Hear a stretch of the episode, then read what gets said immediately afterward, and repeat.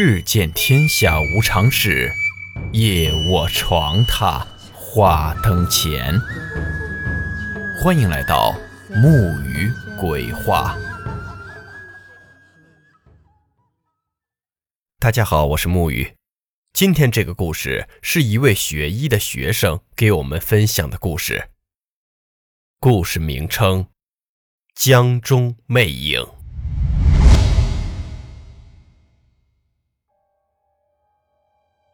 我是一名医学院的学生。一八年情人节那天正值星期五，我所在的宿舍和另一个宿舍的单身狗们决定去 KTV 度过这个情人节。于是下午上完课回到寝室，脱掉白大褂就去过节了。中间过程不加详述，就是些唱歌、喝酒、摇骰子。我记得我们大约是疯到两点左右才摇摇摆摆地离开 KTV。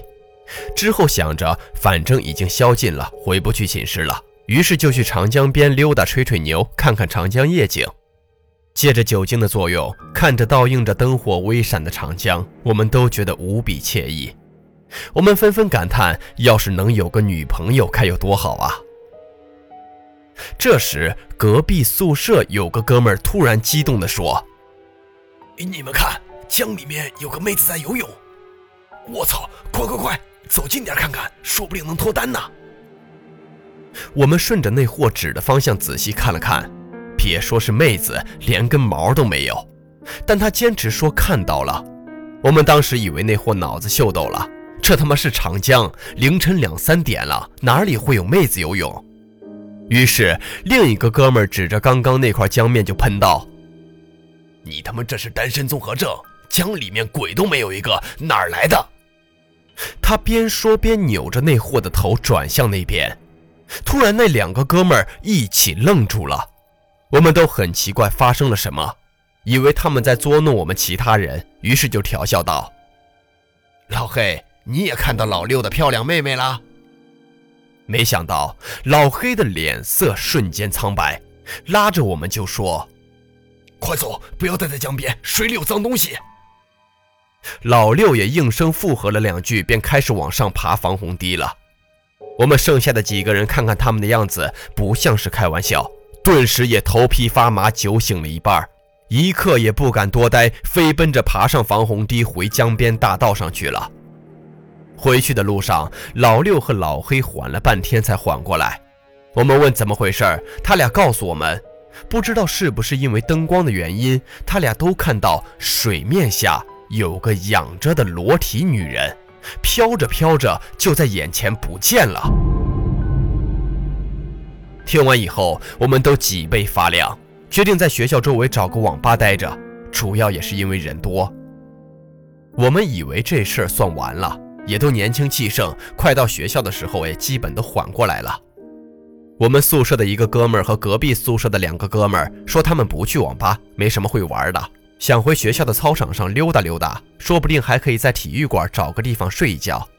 我们也没拦着，想着刚才他们也没有看到啥。第二天六点四十左右，我们上网的几个回寝室后，刚刚躺下打算补补觉，就听到一阵急促的敲门声。原来是光操场的三个人中那个我们寝室的人回来了。我们看他满脸大汗、急冲冲的样子，习惯性的调笑他是不是撞鬼了。话才脱口，大家面面相觑，都安静了。那哥们告诉我们，昨晚他们去操场上抽烟聊天，聊到江边的事儿，聊着聊着就聊开了。其中隔壁寝室一哥们信誓旦旦地说，刚刚那两个哥们一定是心理作用，是看花眼了，并且就算有那东西，他也不会害怕。诸如此类的话。另外两个听着听着也觉得没啥了，觉得二十来岁的大男孩还是学医的。胆子不应该那么小，后来就靠在体育馆的旮旯里睡着了。他们大约是在早上六点半左右，闹钟给他们闹醒了。结果三人一睁眼就吓得不轻。昨晚明明在一楼的一个旮旯里睡着，怎么就睡在了体育馆二楼的楼梯间了？并且他们的衣服全被扒光了，东一件西一件的。他们突然想起昨晚的事儿，还有说的那些话，顿时头皮都揪在了一起，手忙脚乱地穿上衣服就跑回宿舍了。那件事儿成了我们两个寝室最大的阴影。后来也有人说，可能是因为热，无意识的脱掉了衣服；因为二楼通风，也是无意识的状态下摸着楼梯爬上去的。但是这种说法也不太能说通。虽然喝了酒，但也不可能三个人都发生了同样的事，并且三个人都不记得怎么回事儿，这也的确解释不通。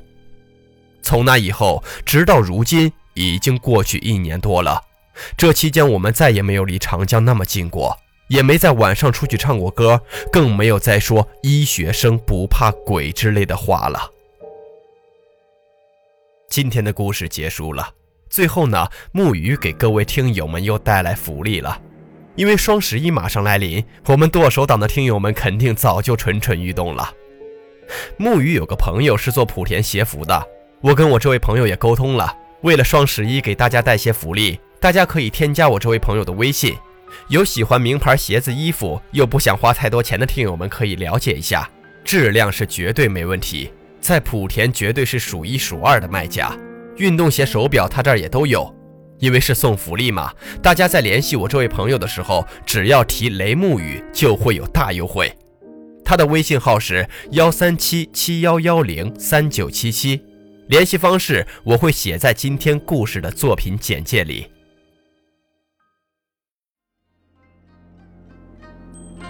好了，我们今天的故事到此结束，祝您好梦，我们。明晚见。月光阴风吹柳巷